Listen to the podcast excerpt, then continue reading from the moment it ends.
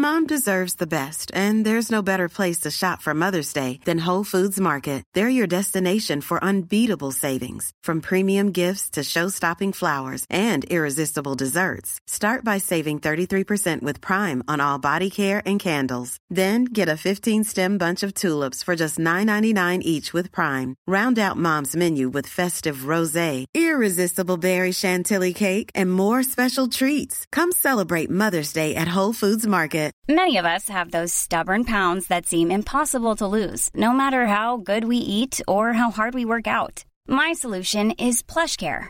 PlushCare is a leading telehealth provider with doctors who are there for you day and night to partner with you in your weight loss journey. They can prescribe FDA-approved weight loss medications like Wegovy and Zepbound for those who qualify. Plus, they accept most insurance plans. To get started, visit plushcare.com slash weight loss. That's plushcare.com slash weight loss.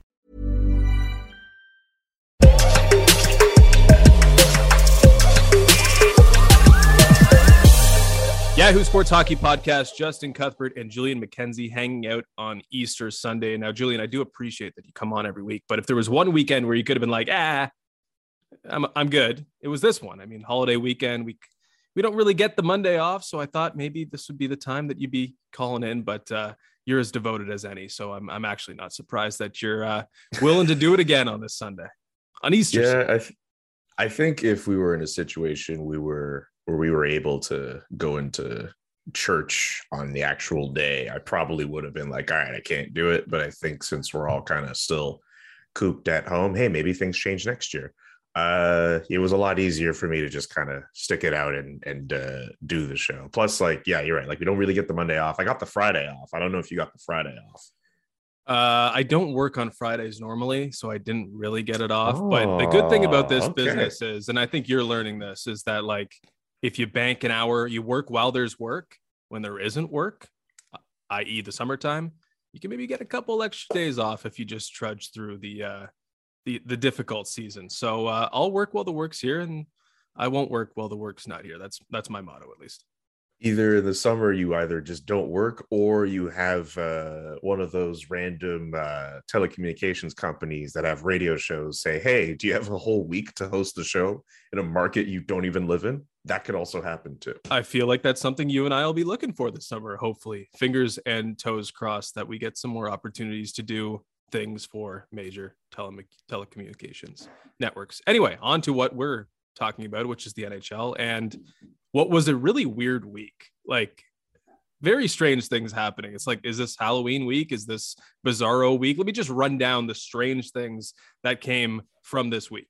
Earlier in the week, I guess last weekend, we had a Canadiens fan kicked out of Scotiabank Arena in Toronto for carrying Mhm. around Nick Suzuki's stick because Nick Suzuki gave him that stick because he felt bad because the puck he threw at him busted up his lip. Uh, we had Freddie Anderson playing the puck at center ice in a game, I believe, against the New York Rangers. Very weird highlight there. We had Ryan Hartman and Evander Kane having their little meltdown, which resulted in Ryan Hartman throwing him the bird. We had a referee, Corey Syvret, kicking the puck to a Bruins player during the game. And we also, during action, and we also had Chris Pronger joining Twitter to offer insight into player finances. Is there anything off the wall that we saw this week that, that got your attention the most? Uh, I mean, I know obviously being in the market that I'm in, I saw a lot of people talk about the Nick Suzuki incident. Mm-hmm. Uh, I'm I I should mention too. I think for the Ryan Hartman situation, I think a GoFundMe was started to pay for his fine, which is like forty two hundred dollars, and like Yeah. like a whole bunch of people just started sending him money. The Corey Syvret one, I didn't. I might have missed that because that's that just sounds. oh, you gotta you gotta find it. It is it is the most it's honestly the most ridiculous thing on this list. I think it is crazy, and I oh like my I have some like. So I used to referee like little kids when I was a teenager. Really? And like really basic stuff like drop the puck let them play for 20 minutes until the buzzer sounds and then they just switch ends like really basic stuff. But i remember once the puck coming to me and i had the urge i think i even did it. I think i failed to resist the urge to just like put it on a tee for him because it's basically learn to skate. Like they're like little kids that are you know that they can't really do much so I, I feel like the puck came to me and I like redirected it just so he could pick it up cleanly Oh my! rather than off the boards. and I felt so bad. I was like, what did I just do after it happened? and this guy, Corey Syvret, in an NHL game, did the exact same thing. He kicked the puck to the Bruins defenseman so he could pick it up cleanly behind the net. He fe- he did that because he was in the way and like obstructed the path that the puck was going, and he just put it back on that path. Still, that's not an excuse. You cannot do that in an NHL game. I, I can't believe we haven't heard more about this. I can't believe you haven't seen it. You gotta you gotta check out that highlight. It's it's crazy.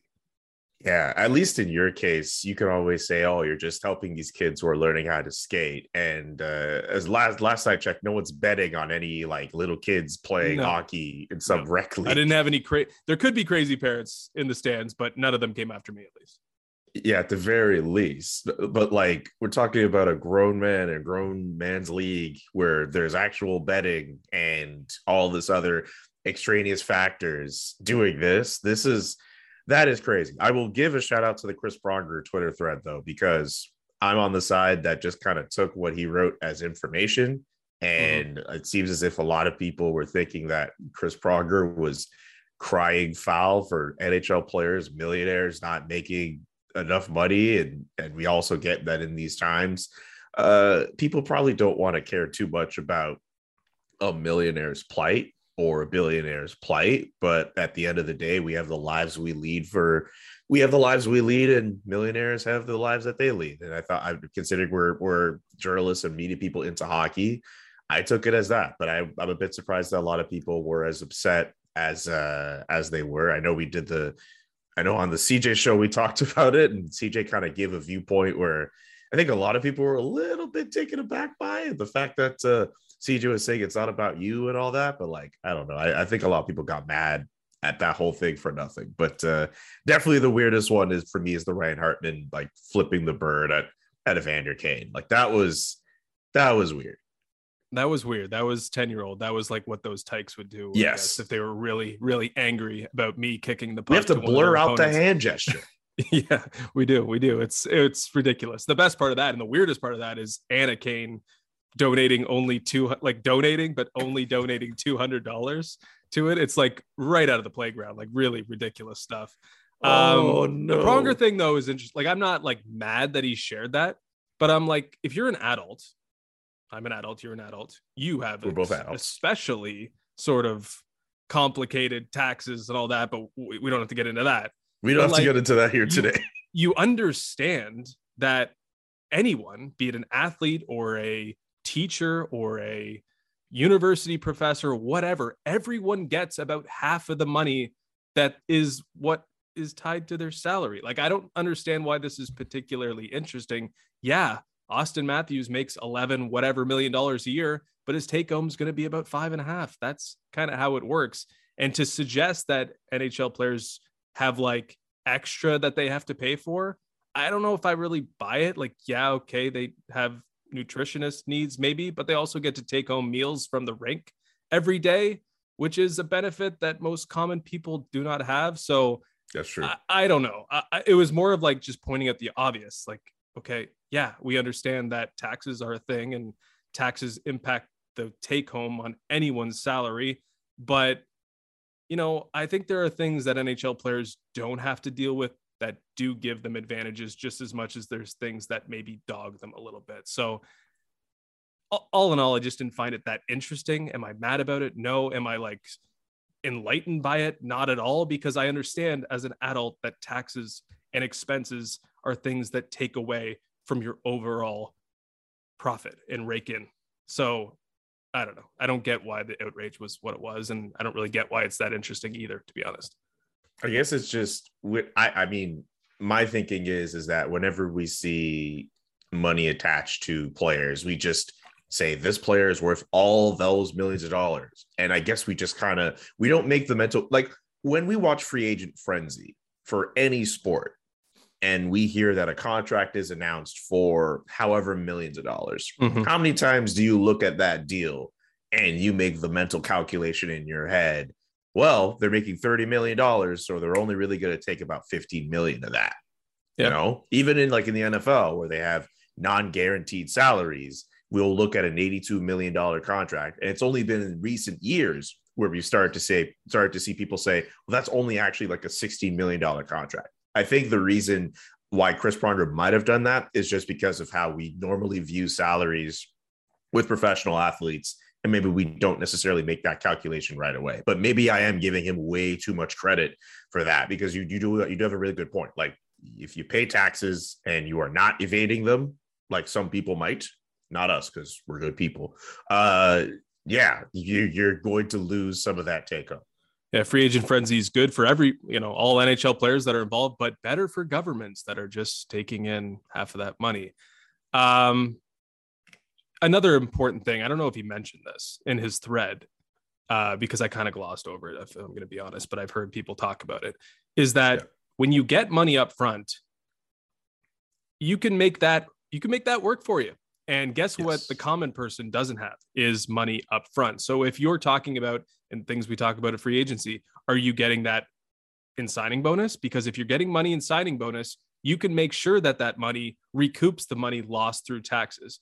So to suggest that players and athletes that get money up front aren't in advantageous situations compared to someone who has to wait for it biweekly or who has to go paycheck to paycheck with their finances is silly because if you get $15 million and you're smart with your $15 million, it can become $30 million very quickly. So another thing we should probably consider when thinking about player player salaries and, and the advantages they may have because money up front usually means money that can multiply pretty quickly. Look, that's that's that's some genius right there, man. Just that that's some uh, economics with Justin Cuthbert, man. You just write that down. How We're many all, hockey podcasts are going to teach you stuff like that on a Sunday morning or a Monday morning, whenever you listen to this? Whether you're an NHL player or you're a podcaster, we're all running the same race. We're all just trying to make it work. And I think some people have it a little bit easier, but you and I, we shouldn't complain because we have it pretty good as well. I think so. And you had it pretty good this weekend because you had a I wouldn't say front row, but you were in the building for Carey Price's return for the Montreal Canadiens after sitting out pretty much all of the season, well, all of the season up until this point, and not playing since the Stanley Cup final last July, I guess it was. Again, yeah. time weird right now. Um, but a pretty cool scene, an important moment in the history of the Montreal Canadiens in the career of Carey Price. Just give me your insights for your perch, your view at Carey Price's return to the Montreal Canadiens. Man, there were there have been fans waiting for weeks to know when Carey Price was going to play. We were at a point where I think a lot of people knew he was going to eventually return. It was just a matter of when. Was it going to be on the Monday against the Jets? Was it going to be, you know, a, a game on the road against Columbus? Was it going to be any of the games this weekend, either the Islanders on the Friday or the Canadiens game against the Capitals on the Saturday? The wild thing about the Friday is that up until Carey Price, uh, until we heard the news that Carey Price was going to play, I I was already, at least from my vantage point, I was already anticipating that the game on the Friday was going to be emotional enough because of Mike Bossy's passing with the Islanders. The Islanders happen to be in town, and Mike Bossy is from the area in Laval. So already I'm thinking, okay, for fans who go to this game, you know, even if it's just for a moment before the game or whatever, that's a way like it's going to be an emotional scene for a few people because even if Mike Bossy did not play for the Montreal Canadiens, you know, or Garde and all that, they they a lot of people love and respect him in the area. Obviously, was at TVA Sport for quite some time too. Even TVA throughout the weekend, they were doing all these tributes for Mike Bossy. So I knew going into that game, it was going to be an emotional one. And then on top of that, you learn midway through the day that Carey Price is about to play. So you have all those emotions kind of pouring in. It was a it was a bit of an interesting scene. I you know I like one of my colleagues in in the in the in the press box was trying to like keep it together and all that. Like it was mm-hmm. it was mm-hmm. it was particularly interesting to see people get their emotions up for for Carey Price. Like this is a guy who was getting cheers during the warm ups. His his face is shown on the jumbotron. He gets something. They even change like the little like video intro they do before a game where they're showing all these highlights at the very end they show like a little like montage of of fans wearing Carey Price 31 jerseys and everyone is just bringing up applause and yelling and all that. Like it was it was quite the scene. And then for the actual game what was really interesting was I thought Carey Price was going to be a situation where he was going to get like tons of shots because he like the team he's he's he's playing for is like allowed like the third most shots like mm-hmm. I think in the league, and like they're about three gate they're about three goals now from allowing the most goals they've ever allowed in a season. Like this is not a very good Montreal Canadiens team, and for two periods against the Islanders, he did not field that many shots. Like the the Canadiens actually played particularly well, and then the third period the dam kind of broke, and the Islanders were able to get get their way through to Carey Price, but seeing him play in spite of all of the challenges he's gone through being in the player assistance program the setbacks in his recovery from from knee surgery and be mindful too i think he also had some issues with his hip in the offseason as well. It was it was cool to see him actually do it. And and and i know some people are thinking ahead of what his future could be with the franchise. I mean i don't i mean i think if people are thinking you know what they're showcasing him for a trade. I don't think you're going to get that much out of Carey Price in terms of whether or not he's truly healthy or whether he's worth, you know, trying to trade for and whatever mm-hmm. games he's going to be able to play between now and the end of the year. So I think for a lot of fans and a lot of people, they just need to take it for what it is. In that a guy who has meant so much to the franchise for the better part of a decade plus uh, is now in a situation where he's able to return, he's able to play, and he's able to continue his career and and add to a significant part of his identity or at least restore a part of his identity, which sees him playing for the Montreal Canadiens. So it's it's a very interesting story that we knew at some point was going to pop up, and it did against the New York Islanders. And I don't know, it's a it was a really it was I think just as a human being to human being, like I I I'm, I'm rooting for Carey Price to do okay. I'm rooting for Carey Price to go on with his life and and be better and and not necessarily be in a situation where he has to worry about injuries and pain and all that. Like it was it was genuinely just a cool sight to see him play and to see the fans celebrate him and to see the players at the end of the game even in a loss go to him and hug him and dap him and all that. Like he it was it was a cool scene to see. Yeah, I think your um, your colleague at the Athletic, Arpon Basu, nailed it with his column, uh, just basically applauding the fans in Montreal for how they navigated that situation with Mike Bossy and with Carey Price. Of course, they gave uh, Carey Price's flowers, but they were dead silent when um, Mike Bossy's tribute uh, came over the uh, you know the the loudspeaker and all that. Um, mm-hmm. Just a, just another sign of how good how smart and how intelligent and how passionate that fan base is, uh, I think was uh, one of the stories of that night. Uh, assuming Carey Price did speak, uh, did you learn anything from his press conference? Um, and maybe sort of on the on the backdrop of what we were talking about with him needing this game or maybe not needing this game and how it impacts his life and his future uh, moving forward. He did speak after the game, and he kept saying he felt good I think there were some aspects in his play where I think he still needed to kind of get better with. But generally speaking, Carey Price seems as if he's he feels good and he's ready to go. And Eric Raymond, the goalie coach for the team, spoke earlier that day and also kind of said stuff along the similar vein. But another big theme that kind of came around and, and mostly was conveyed through Martin St. Louis, the interim head coach, at this point with Carey Price, he's going to play when he feels like he wants to play. And it could be Tuesday against the Minnesota Wild. It could be another game later on before the season's over.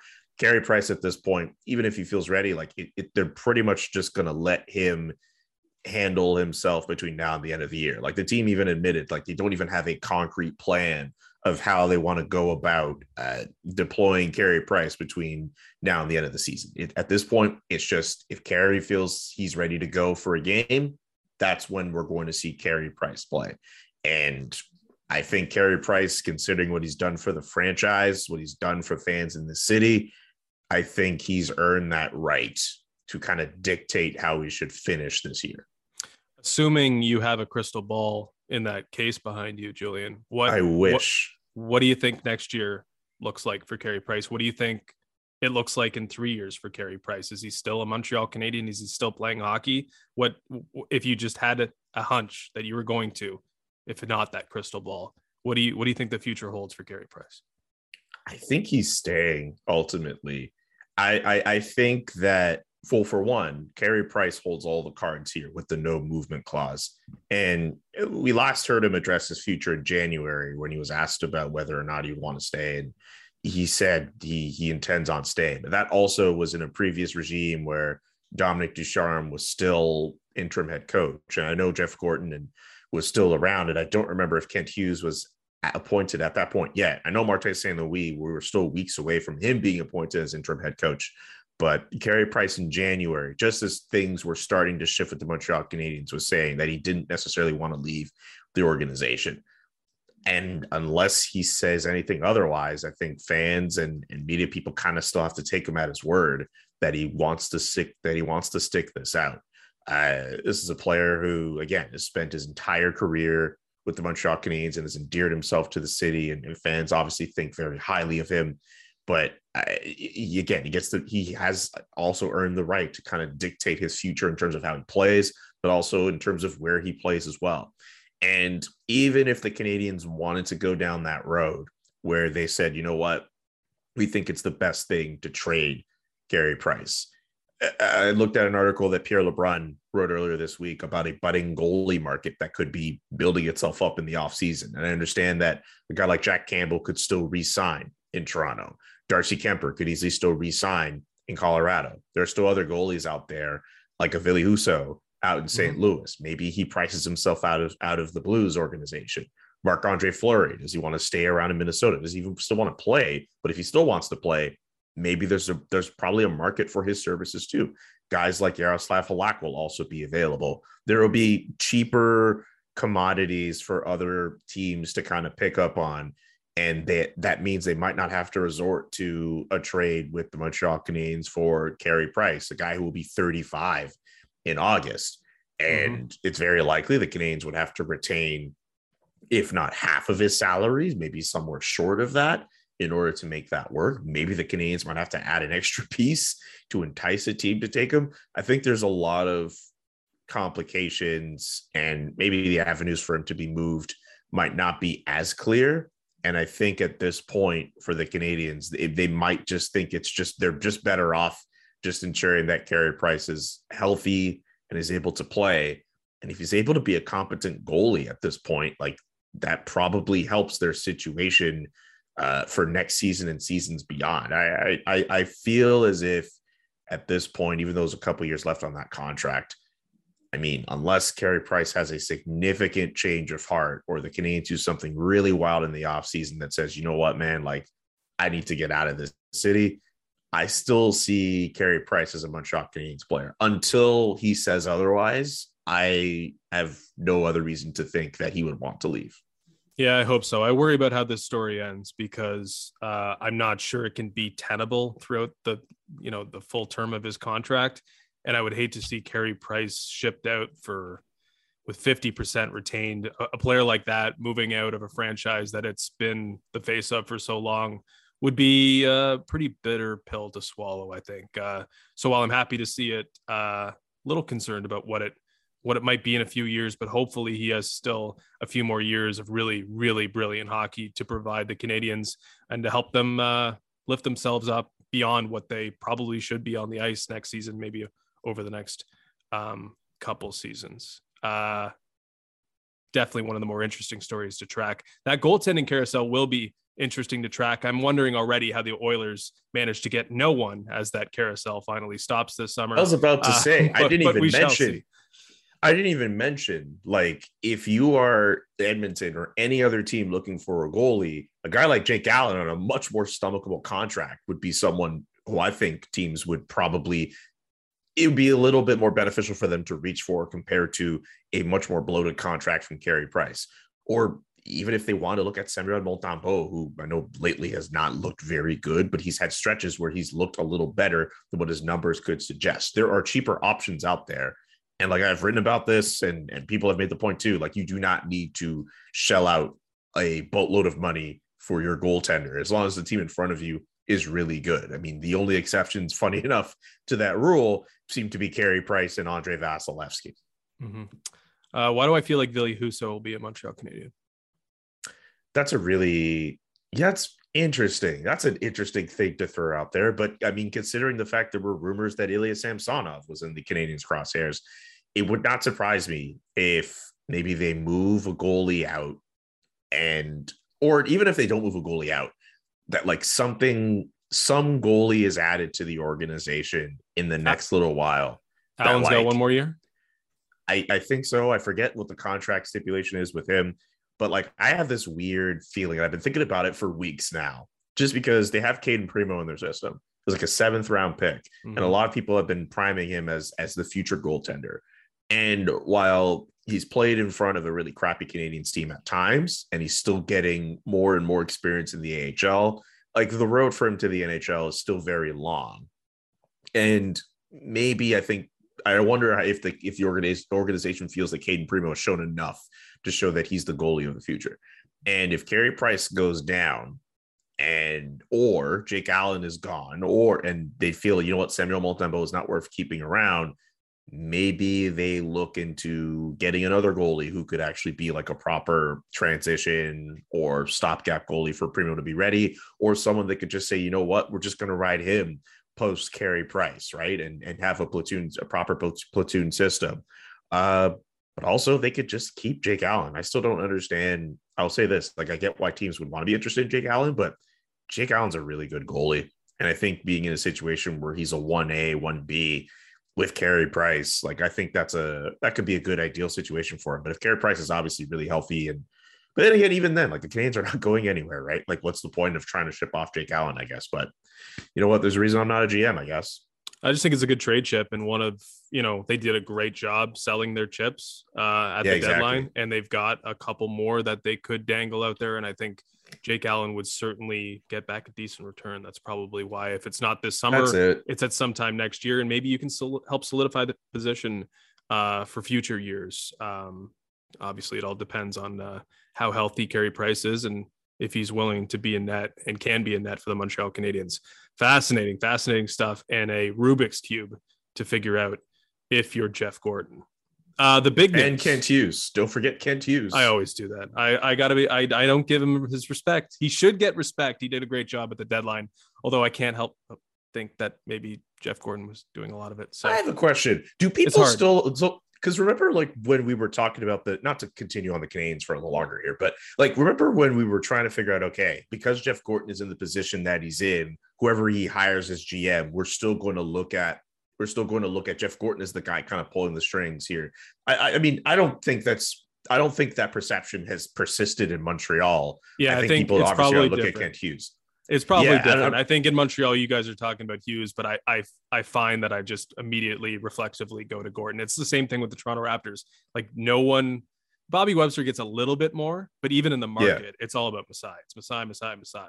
To trust in Masai, it's not you trust in Bobby, even though you know we, we there's a lot of like he's grown.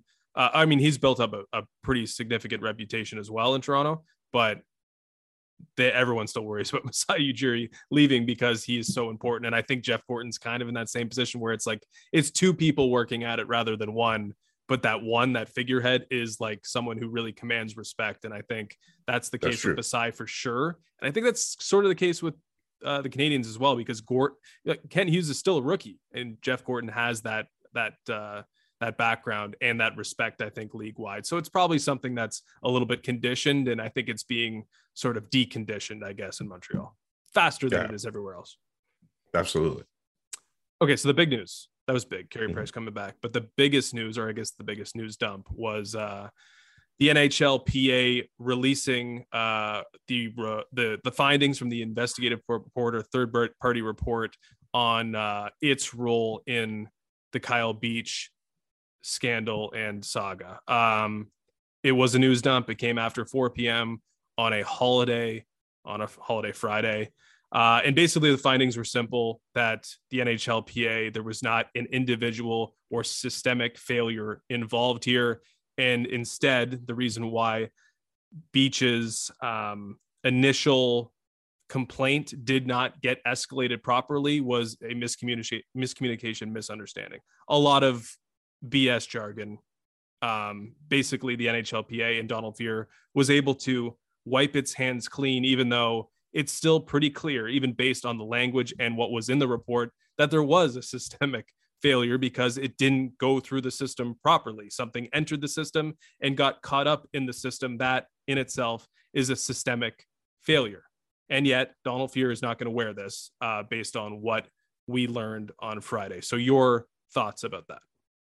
Yeah, like the fact that there's a miscommunication and a misunderstanding. Doesn't that already imply that there is a systemic failure? Like i i kept reading that quote over and over and i'm like am i dumb? Like am i not getting this right? Like this was this was not communicated correctly and there was a misunderstanding. There was a, doesn't that mean there was a failure? I mean we, it, it's clear there was a failure because kyle beach tried to bring up a complaint. It was not heard and Brad Aldrich was still able to go around and work for other organizations and get recommendation letters and all that. Like he was still able to go about his life.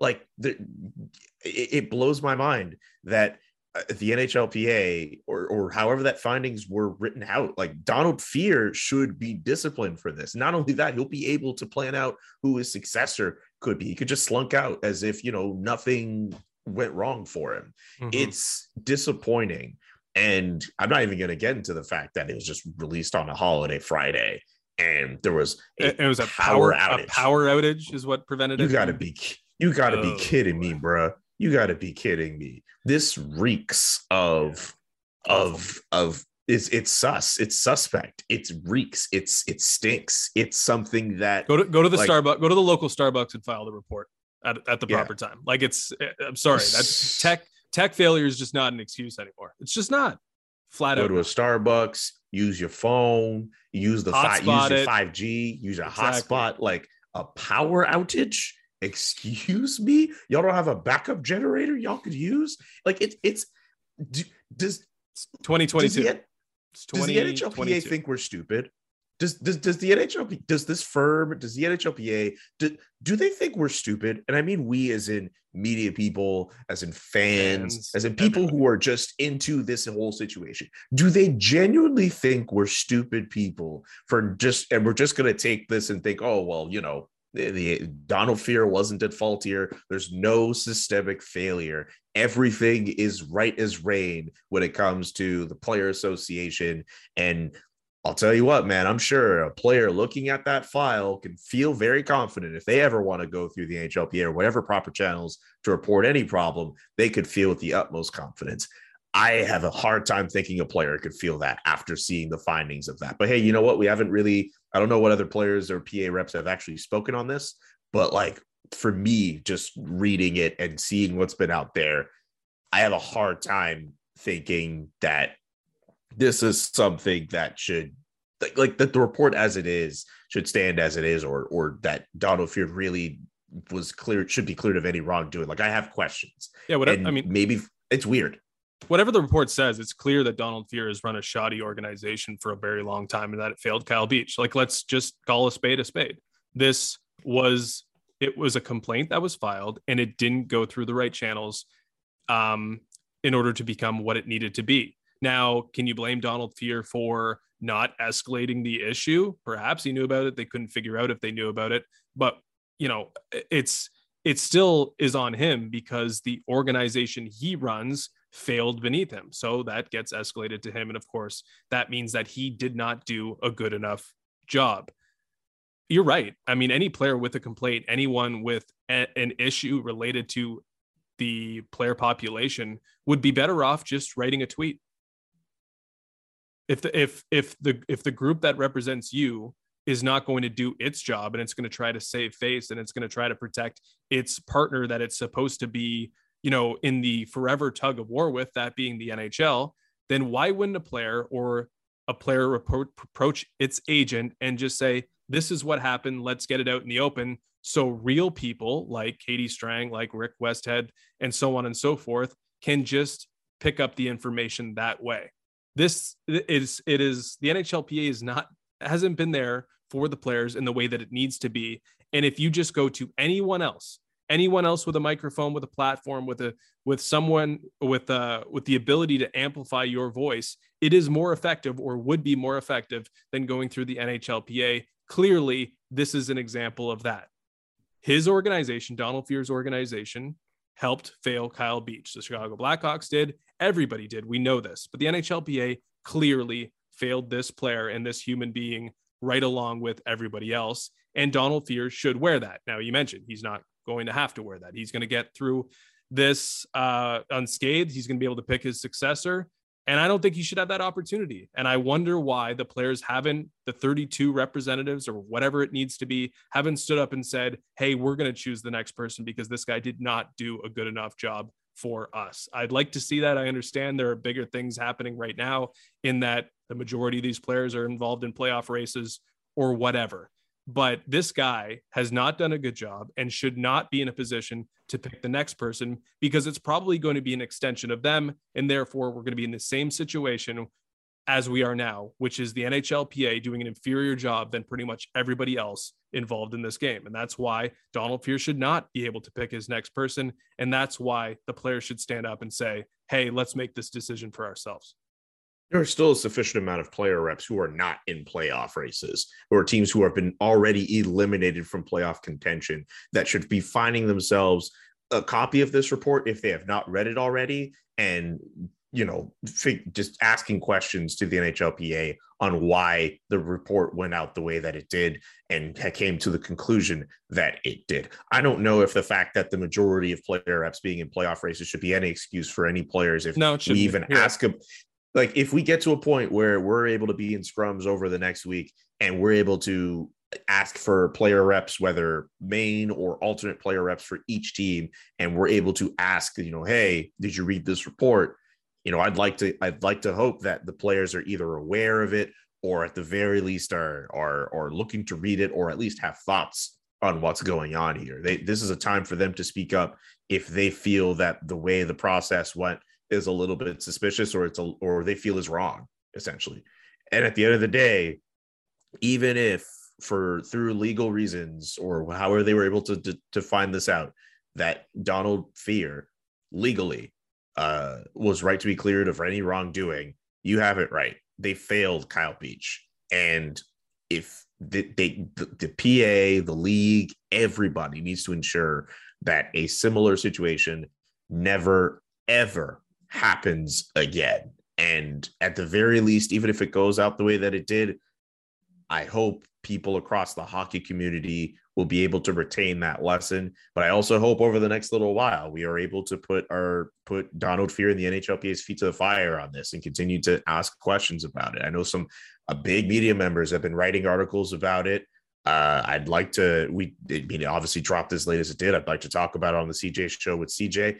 Mm-hmm. Like this is a story that we have to keep talking about and we have to ask questions about because it doesn't make sense to me how a player clearly voiced uh, their displeasure and and and and these allegations that they brought, which were you know they went out the way that they did, and you and somehow an independent firm deems that there was no systemic failure in how all of this was handled. It doesn't make sense to me. I can't compute it right. You can tell me all the legal stuff.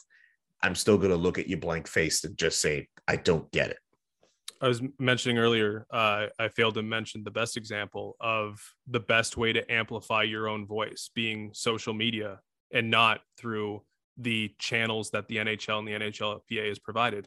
Akim Aliu was not, no one was listening to Akim Aliu before he started a Twitter thread. And what happened when he put what happened to him out there into the world, we saw change. We saw punishment. We saw consequence when he shared his story to a platform that was more public that other people could grasp onto. When he first, I don't know this for fact, but I'm assuming he had conversations behind the scenes about what happened to him and was ignored or wasn't taken as seriously as he should have been. But the moment it went out on social media, that's when something happened. So, so, so to suggest that the NHLPA is a more powerful tool than just the Twitter account of these players is completely false. And Beach Aliu, all these guys are examples of that. The NHLPA has to be better. It has to be something that players can rely on. And clearly, under the Fehr regime, it was not. And it won't be if he gets to handpick his successor, because guess what?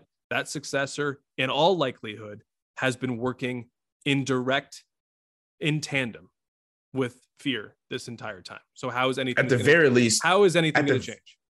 at the very least, if Fehr is allowed to pick his successor, we are allowed to be skeptical that the successor that is put in place, uh, uh, we're allowed to be skeptical about whether or not they are able to implement real change within the PA and be someone that players can genuinely look to. Also on that list of Twitter accounts, uh, or I mean, I know his account, I don't think it's active anymore, but a guy like Robin Lehner, when he was more active on social Mhm. media, that's someone who used that to his to his ability. And I wonder how He saw much the same NHLPA yeah.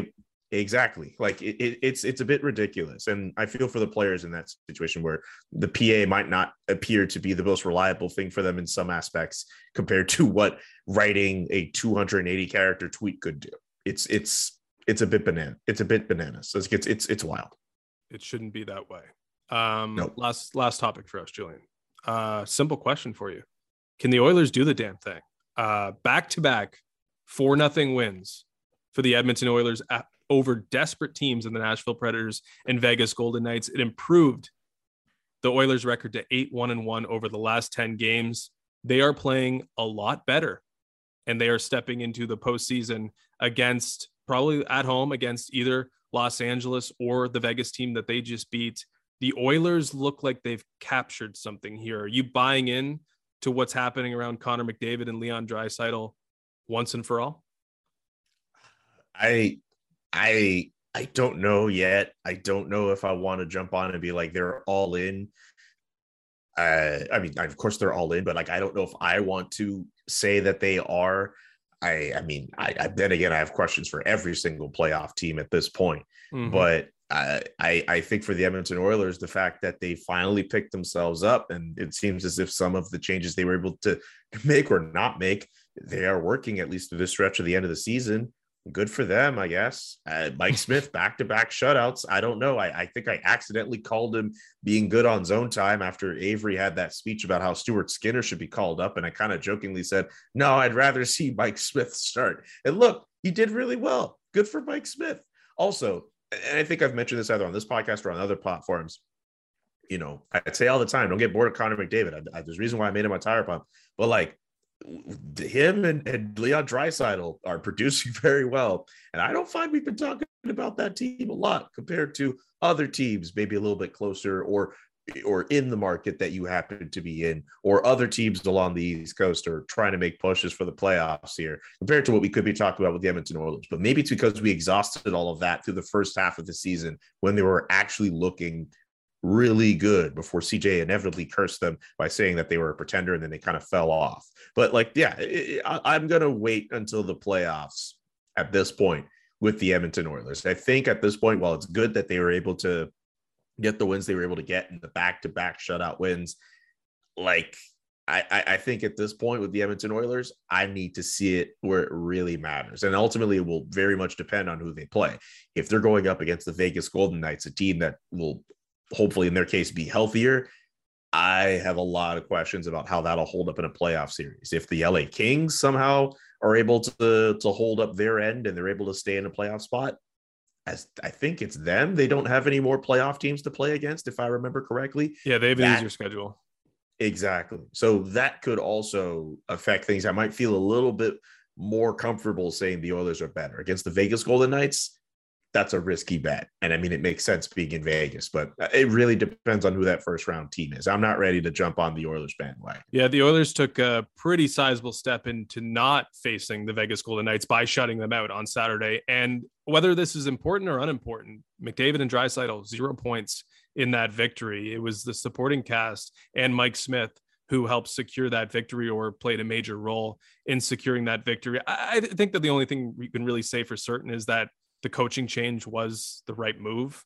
Uh, Yes. Jay Woodcroft has clearly found something that Dave Tippett didn't have, whether it's just the respect of the locker room or actual tactics. I think a combination of both, given what the team has said since the transition, would indicate that yeah, they they have more belief in the head coach, uh, but they're also just in a better headspace because Dave Tippett is no longer there. But he's actually changed things. I mean, the Oilers have played an 11 forward, seven defenseman thing uh, for the last little bit here, and they've got some great success out of it. And I think when you're a team that is top heavy and has questions on the back end, that it should work. That sort of strategy could work very well for a team like the Oilers because what happens when you go to 11 7? You accentuate what you have from the forward position. And we know the Oilers have a lot of good forwards that they can just give more ice time to.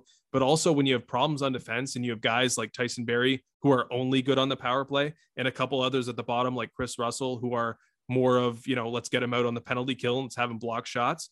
You can play those guys situationally more and it gives you more options on the back end. So maybe they found something here with this 11 7. Maybe we're putting too much into, or I'm putting too much into this 8 1 and 1 run but I feel like if they get LA, and again, they took a major step toward getting LA with LA winning and then themselves beating Vegas, like I think they're going to be heavily, heavy, heavily favored in that series and should be. And then we're going to get that battle of Alberta, and who knows what can happen because Calgary, they've been so, so good. They've been dominant. They've they crushed them a couple weeks ago, but I think it'll be entertaining and fun, and that's the best thing for a hockey fan is a battle of Alberta in the second round. And I think the Oilers can, whether it's Vegas or LA, keep their end of the bargain there just by the way they've been playing over the last little bit here.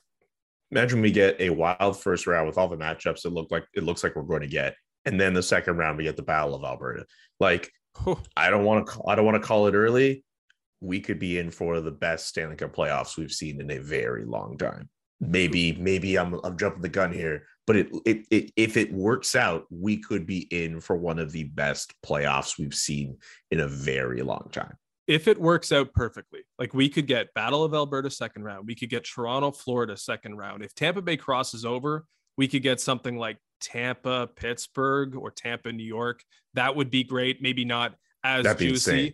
And in the Central Division, whoever Colorado faces in the second round, be it St. Louis or Minnesota, is going to be insane. So the second round could be absolutely off the charts. And the first round, we know, is going to be good because it's always good. Julian, tire pumps do you have one for us this week?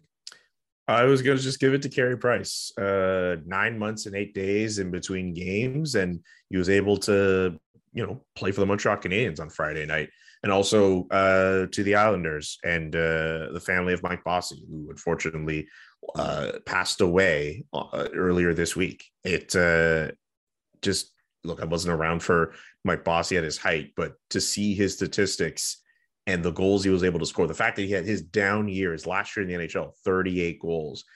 It's undisputed. He's one of the greatest goal scorers to have ever graced this earth. And it was unfortunate that injuries kind of cut his career short. Uh, and unfortunately, we no longer have him with us. So uh, I, would like to obviously, you know, extend my condolences to his family. And uh, I think he, uh, his family, and Carey Price, and what he's been able to go through and able to rise above they are deserving of my tire pumps for this week.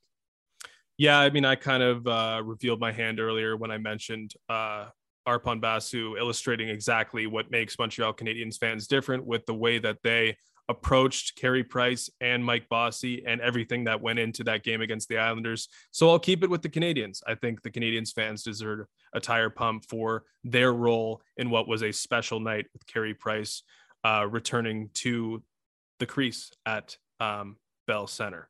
Uh, anything else that we haven't touched on that we that we should before we wrap this up and get to our Easter Sundays?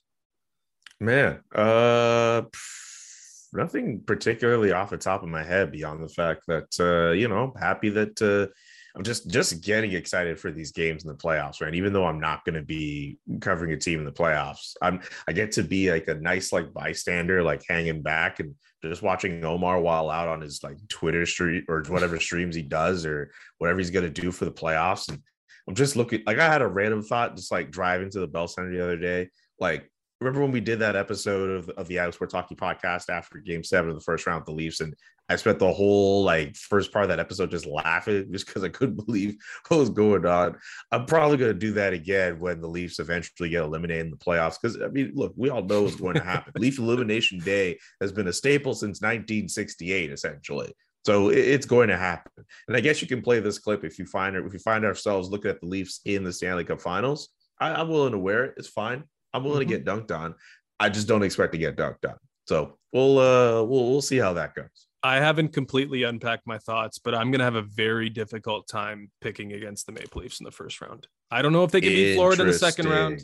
I don't know if they can get to conference final or Stanley Cup final. I don't know if the goaltending will keep uh, will be able to hold up. But this team is different than it has been. And I'm not saying from a mentality standpoint, I'm not saying that they're ready to take that step, those core four guys, but I see a third line and depth on this team that is game changing. Ilya Mikheyev, Pierre Engvall, these guys are dominant right now for the Maple Leafs. And what have we seen in the last few playoffs? If it wasn't coming from Matthews and Marner, it wasn't coming at all. I just have more faith in the rest of the team this year than I have. So I'm going to have to fully flesh out everything and all, all my thoughts. Tampa is going to be very difficult. It looks like it's going to be Tampa at this point because they just don't they just don't lose Tampa anymore. Uh, no. It looks like that's what it's going to be. And it's going to be the most difficult possible out and the toughest scenario to be in if you're the Maple Leafs. But this team, every time it has a test, every time it's Washington or Tampa or Florida or Boston, they just throw they just throw everything at the opponent and it looks really good. It's going to Yeah, but then they have games against the I mean, I know they beat the Canadiens the last time, but the fact that it ended up as close as it did in the last time, like they've had all their games against they, the Canadiens clear, all year they're clearly like, taking their foot off the gas against bad teams. Like they haven't performed that great against bad teams in the last month, but every time they have a stiff test, and I'm I'm going back to like January one, they have rose to the occasion. It is like the way they humiliated Washington at times in that game uh, last week. Yeah. I don't know. It's uh, if it doesn't work now, I don't know it'll ever work because this is the best know, team that I've seen uh, Kyle Dubas put together. hundred percent. Hey, look, hey, look, I mean, I said that about the Canadiens last year, and look what happened. Maybe it'll work out for you with the way you said that. I don't know. I mean, not really work out, but you get what I mean. Hey, I'd like to. I'd like to be like you and cover a team all the way to the Stanley Cup final. That'd be great. I will should, be. I will yeah. be uh, covering the Leafs very closely when the playoffs do begin uh, I want to figure out a way to have you on as much as possible so that we can break things down from uh, you know the the league wide perspective, but also to get your thoughts on the Maple Leafs if and when they do go down as you as you predict. Uh, we'll figure we'll figure out how to do all that. But I do want to give a small tire pump, a, an honorary tire pump to Brady Tkachuk and Josh Norris, who were caught singing the Killers karaoke after losing to the Leafs in overtime oh Saturday night. God. Like I honestly, I love it. I love it. Uh, these guys should be able to have some fun, and the fact that Brady Tkachuk always chooses to show his personality makes him one of my favorite players. So shout out to those guys for not, you know, if they are going to go out, we, we know all player hockey players go out. If they are going to go out, like, yeah, sing karaoke, not sit at a bar or sit at a club with bottle service and be afraid to like put yourself in front of everyone. I think that Brady Tkachuk uh, is pretty awesome for singing karaoke at a local. Was it Mr. Brightside? It was, was, it Mr. Brightside? Yeah, yes. that's that's that's like the killer song. That that might actually be one of the most timeless songs of all time. That's a song that came out in like 2004, and every time you hear it, like mm-hmm. it sounds like something that could have easily been put out today. The Killers really put together one of the greatest songs of all time. The Killers have like the ultimate wedding playlist. Like you can throw on a few Killers songs, and you'll have like the entire dance floor singing and having a good time. They are low key, very important in wedding situations we'll uh I'll let you chew on that for future consideration. Sounds like sounds like some one of us had the killers at their wedding, but one only one of us is married, so it is figure out who that is. It is very possible that that happened. Uh, we will leave it there, Julian. Uh, I appreciate you coming on. It was another fun episode. Uh, we're two weeks away from teeing up the postseason. It's still mm-hmm. a bit of a long grind to the start of it, uh, but we'll have our ducks in order back by then and we'll talk next week and likely on zone time in between. So until then, appreciate you, buddy, and we'll talk next time. Appreciate you too. Peace. Mom deserves the best, and there's no better place to shop for Mother's Day than Whole Foods Market. They're your destination for unbeatable savings, from premium gifts to show-stopping flowers and irresistible desserts. Start by saving 33% with Prime on all body care and candles. Then get a 15-stem bunch of tulips for just $9.99 each with Prime. Round out Mom's menu with festive rosé, irresistible berry chantilly cake, and more special treats. Come celebrate Mother's Day at Whole Foods Market.